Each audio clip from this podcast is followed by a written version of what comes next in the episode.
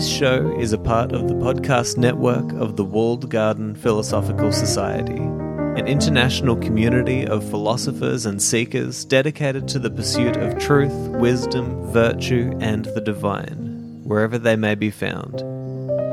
To find out more, go to thewalledgarden.com. Hello, and welcome to another episode of Soul Searching with Seneca. So, today we're going to be focusing on verses uh, 9 through to 13 of his 18th letter uh, on festivals and fasting. And uh, in this one, there's an ending place that we arrive at, which is the title of this episode, which is uh, Seneca discussing this idea of developing a kinship with God, right? Uh, but the way that he gets us there, the way that he discusses that a person might arrive at that destination to be in a kinship with God, uh, is what I'm very interested in in trying to get out of these few verses. Uh, so I guess we'll read through them and uh, and then we'll pick it apart and see what value we can take away. He says, quote. Even Epicurus, the teacher of pleasure, used to observe stated intervals during which he satisfied his hunger in niggardly fashion. He wished to see whether he thereby fell short of full and complete happiness, and if so, by what amount he fell short, and whether this amount was worth purchasing at the price of great effort. At any rate, he makes such a statement in the well known letter written to Polyaenus in the archonship of Charinus. Indeed, he boasts that he himself lived on less than a penny, but that Metrodorus, whose progress was not yet so great, needed a whole penny. Do you think that there can be fullness on such fare? Yes, and there is pleasure also. Not that shifty and fleeting pleasure which needs a fillip now and then, but a pleasure that is steadfast and sure. For though water, barley meal, and crusts of barley bread are not a cheerful diet, yet it is the highest kind of pleasure to be able to derive pleasure from this sort of food, and to have reduced one's needs to that modicum which no unfairness of fortune can snatch away. Even prison fare is more generous and those who have been set apart for capital punishment are not so meanly fed by the man who is to execute them. Therefore, what a noble soul one must have to descend of one's own free will to such a diet which even those who have been sentenced to death have not to fear. This is indeed forestalling the spear thrusts of fortune. So begin, my dear Lucilius, to follow the custom of these men, and set apart certain days on which you shall withdraw from your business and make yourself at home with the scantiest fare. Establish business relations with poverty.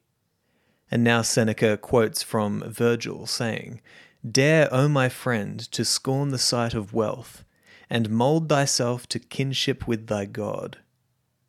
He says, For he alone is in kinship with God, who has scorned wealth of course, I do not forbid you to possess it, but I would have you reach the point at which you possess it dauntlessly. This can be accomplished only by persuading yourself that you can live happily without it as well as with it, and by regarding riches always as likely to elude you. All right, so if you've been listening to the previous few episodes, you'll recognize that these verses are really rounding off the entire letter uh, and, and really bringing us to this final destination of Seneca saying, you know, if you can really practice poverty, if you can put yourself in the situations where you have to go through the pain of training yourself out of this mindset that you need so much in life, and if you can see just how little you truly need to be happy, uh, you know, then you can enter this kinship with God as, as Virgil describes, right? And you can imagine that this is almost, uh, you know, the state of, you might say, in, in, the Buddhist terms, it would be nirvana, the state of, of, of desirelessness, right? Because the Stoics did have that point as well. They called it eudaimonia or flourishing. It's that point of desirelessness where you recognize uh, that what is truly needed for your internal flourishing and what is really needed for you to, to live a meaningful life is within you. It is within you, and it does not require a lot in the external world. In fact, it requires very little, which is why he looks up to people, for example, like Epicurus, who who you know did the practice and and could very happily live off a very very very small amount each day. So, anyway, I want to go back through these verses and pick apart some pieces that really stood out to me uh, that might be useful in, in context. So, uh, firstly, he talks about at the start uh, Epicurus, how he, he would do this practice of going for long periods of time living uh, with very, very little, right?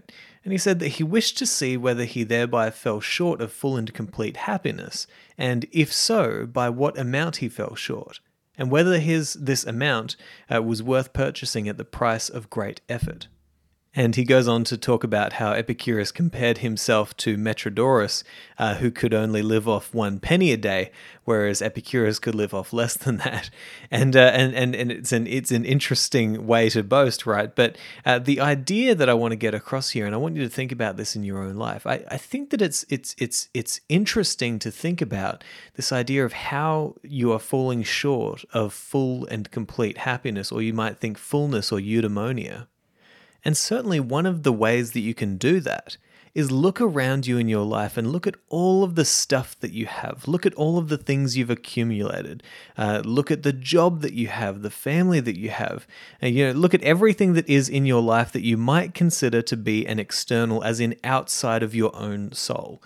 Uh, and then think about, you know, how much of this could I go without? You know, how much of this could be taken away from me by the cruel hands of fate? And I would still be able to live a flourishing or meaningful internal life, you know. Uh, that's a real question that we have to think about because for a lot of us in the kind of societies that we live in, we become so accustomed to having all of this stuff around us. We become so accustomed to our way of life that we think that that is what true happiness is. And so we become very grasping and we need to keep this stuff and we need to get more you know, like Seneca often talks about, it's like that that cycle of desire, it never ends. It will never be enough for you. And so you will be tricked into believing that what you have in your life is actually yours to keep and it is it is a part of you uh, in, in the same way that if it is ripped away from you, it will be painful to you and it will not be good for you, right? And so Seneca would say, well, look, practice going without so that you see the stories that start to flow through your mind, right? Like, this is bad, this is painful, I don't like this, this is not good for me, all of these things. And as soon as you start to see these stories popping into your mind, and as soon as you start to believe them, that's when you will know that you've reached that limit. That's how far how far, how far short you fall of true complete inner happiness or inner flourishing.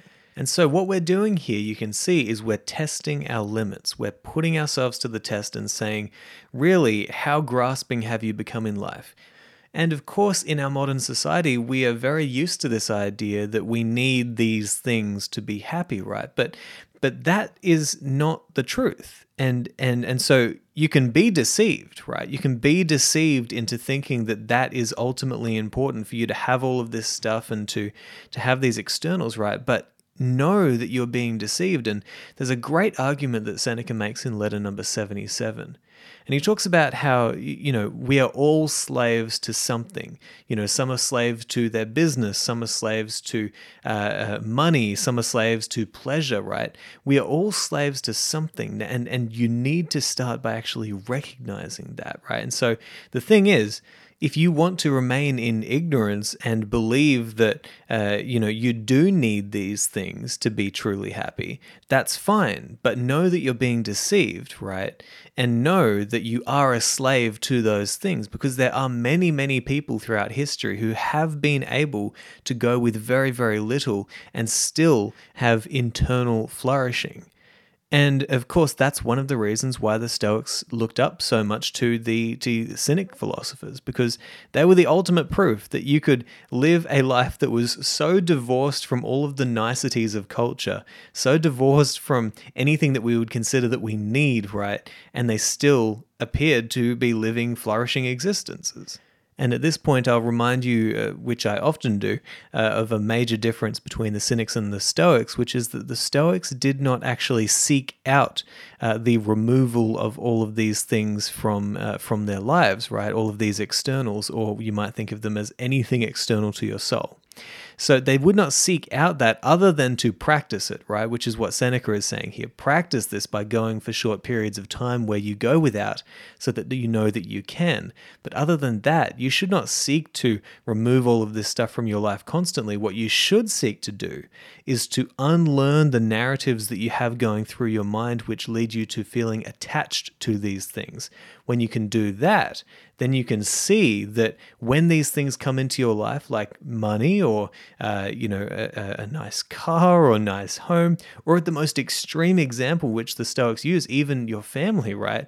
When these things come and go, they're not going to affect your ability ultimately to live a flourishing life. And this can only be the case when you have experienced uh, the wisdom of the Stoic idea of indifference, good, bad, and preferred indifference, right? So, what is good? Good is goods of the soul, as in virtue. What is bad or evil? You know, evil of the soul, or as in vice.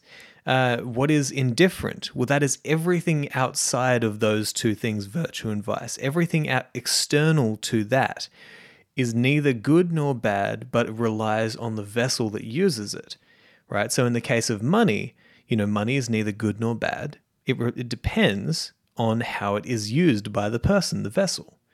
And then there are preferred indifference, which in each moment you will decide whether something is preferred or not. And that might be money, right? So let's say you're about to get a raise in your job. It's not necessarily good nor bad, but it might be a preferred indifferent something that it would be nice to have if it comes your way, just in the same way that the, the Stoics talked about living life as if you're at a banquet. You know, things are passed around by fortune and fate, and uh, and if you have the chance to take your portion, take it graciously, and then pass it on. All right, so I've been rambling for a fair few minutes now, and I'm biting off more than I can chew. So I'm going to dive back into the text, and uh, and and we'll continue to pick this apart. There's another part that I love where uh, Seneca says, do you think that there can be a fullness on such a fare? And he's referring to uh, Metrodorus and Epicurus having that kind of battle who can live off less. So, yeah, he says, uh, Do you think that there can be a fullness on such a fare? Yes, and there is pleasure also. Not that shifty and fleeting pleasure which needs a fillip now and then, but a pleasure that is steadfast and sure for though water, barley meal, and crusts of barley bread are not a cheerful diet, yet it is the highest kind of pleasure to be able to derive pleasure from this sort of food, and to have reduced one's needs to that modicum which no unfairness of fortune can snatch away. So I really love this point that Seneca makes because what he's showing us here is that you might be actually thinking about this in completely the wrong way, right? If you're still attached to all of these externals in your life and you think uh, that you're going to be losing some kind of pleasure uh, from removing them or at least from practicing going without them, he's actually showing us that there's a completely different kind of pleasure that you will experience if you know that you can go without them and still have a flourishing life. And it's kind of like confidence, you might say. It's confidence in your ability to withstand the inevitable trials of life and still have internal flourishing. And to further his point, I'll, I'll, give an analogy here. You know, there's that saying, uh, competence creates confidence, right? Now, let's say that you're going for a job interview uh, and you know that you have to present your skills. Now, let's say you are highly overqualified for that job. Let's say that uh, you know you've got all of the study down, you know exactly what you're doing, you've got all the qualifications, uh, and you know that no matter what they throw at you at this new job, you will have the skills, the ability to be able to deal with it. Now, what kind of confidence and internal flourishing do you think you're going to have going into that interview? What sort of confidence in yourself do you think you'll have? And won't that be a kind of pleasurable feeling that you'll have knowing that you have done everything that you could have done to be the absolute best for that job? You know, and then when you're in that job, you will have the confidence. You know, I I know this, you know, as a performer, for example. When I know that I am underprepared for a performance, it doesn't feel good. But when I know that I'm overprepared, when I'm ready and I'm, I'm so ready to get up there and do my very best and I, I'm prepared for it, that is a certain type of pleasure that you feel that is is is really meaningful, right? Because you know that you've done the best job that you can do to prepare. Now Seneca here is telling us to prepare in that same way for the trials of life, to go with very little, to prove to yourself that you can do this, right? When you do that, you will have a certain confidence about life that no matter what happens to you, you still have what you need inside of you to be able to deal with that effectively and with a sense of internal flourishing. Which is why Seneca often gives us the most extreme examples of people who have actually done that, who have been so free and so internally uh, uh, grounded, you might say, uh, that no matter what happened to them, they got through it, uh, or at least they recognized that what they needed in life was just within them. You know, it was not these externals. And so, what I take away from that little passage uh, from Seneca is to recognize that you might not actually be walking away from pleasure necessarily. You might actually be moving towards an even deeper, more meaningful joy in your life uh, when you remove certain things from your life and, uh, and, and practice going without them. You might be finding a certain pleasure that you would never have found elsewhere uh, by practicing this kind of discipline. All right, so finally, I want to I want to reread the the last verse there, uh, where he says, "For he alone is in kinship with God, who has scorned wealth." Of course, I do not forbid you to possess it, but I would have you reach the point at which you possess it dauntlessly. This can be accomplished only by persuading yourself that you can live happily without it as well as with it, and by regarding riches always as likely to elude you. All right, so clearly uh, earlier on I jumped the gun a bit and brought in a lot of the ideas that Seneca gives us in this verse. But uh, firstly, this idea that we can enter a kinship with God uh, when we scorn wealth, right?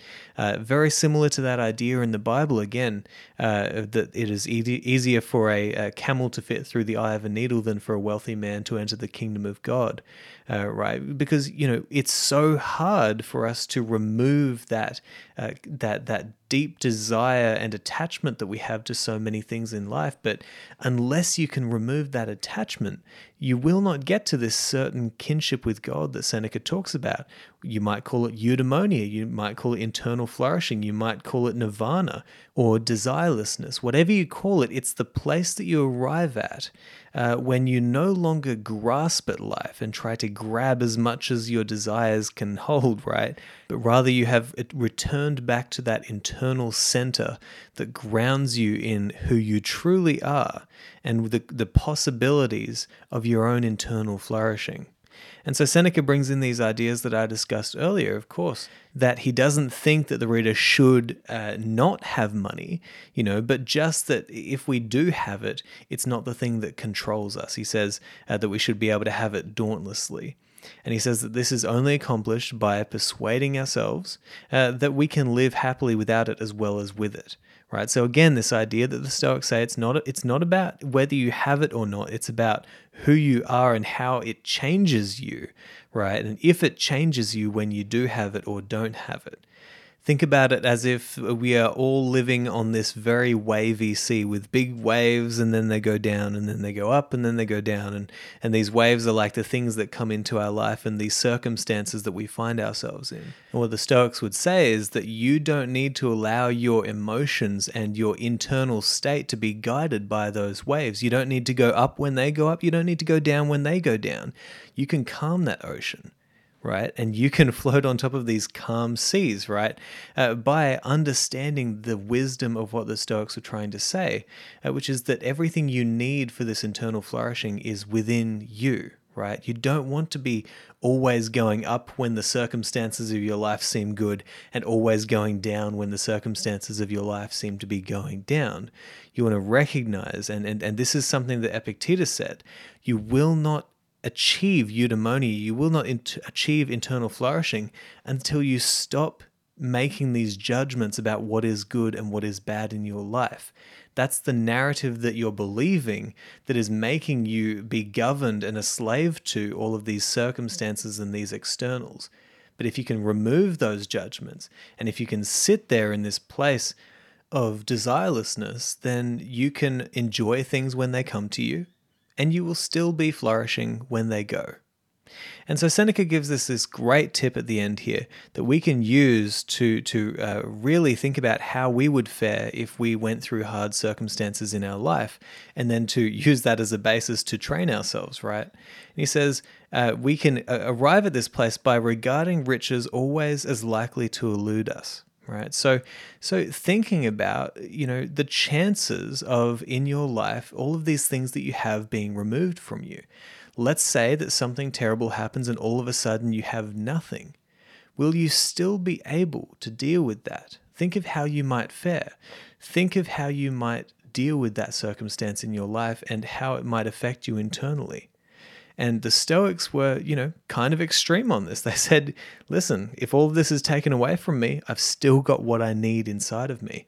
That's a really extreme view, but you have to really think for a long time and you have to practice to see whether that is true. It's not something that is necessarily just true or false when you're reading the philosophy or thinking about it from this episode.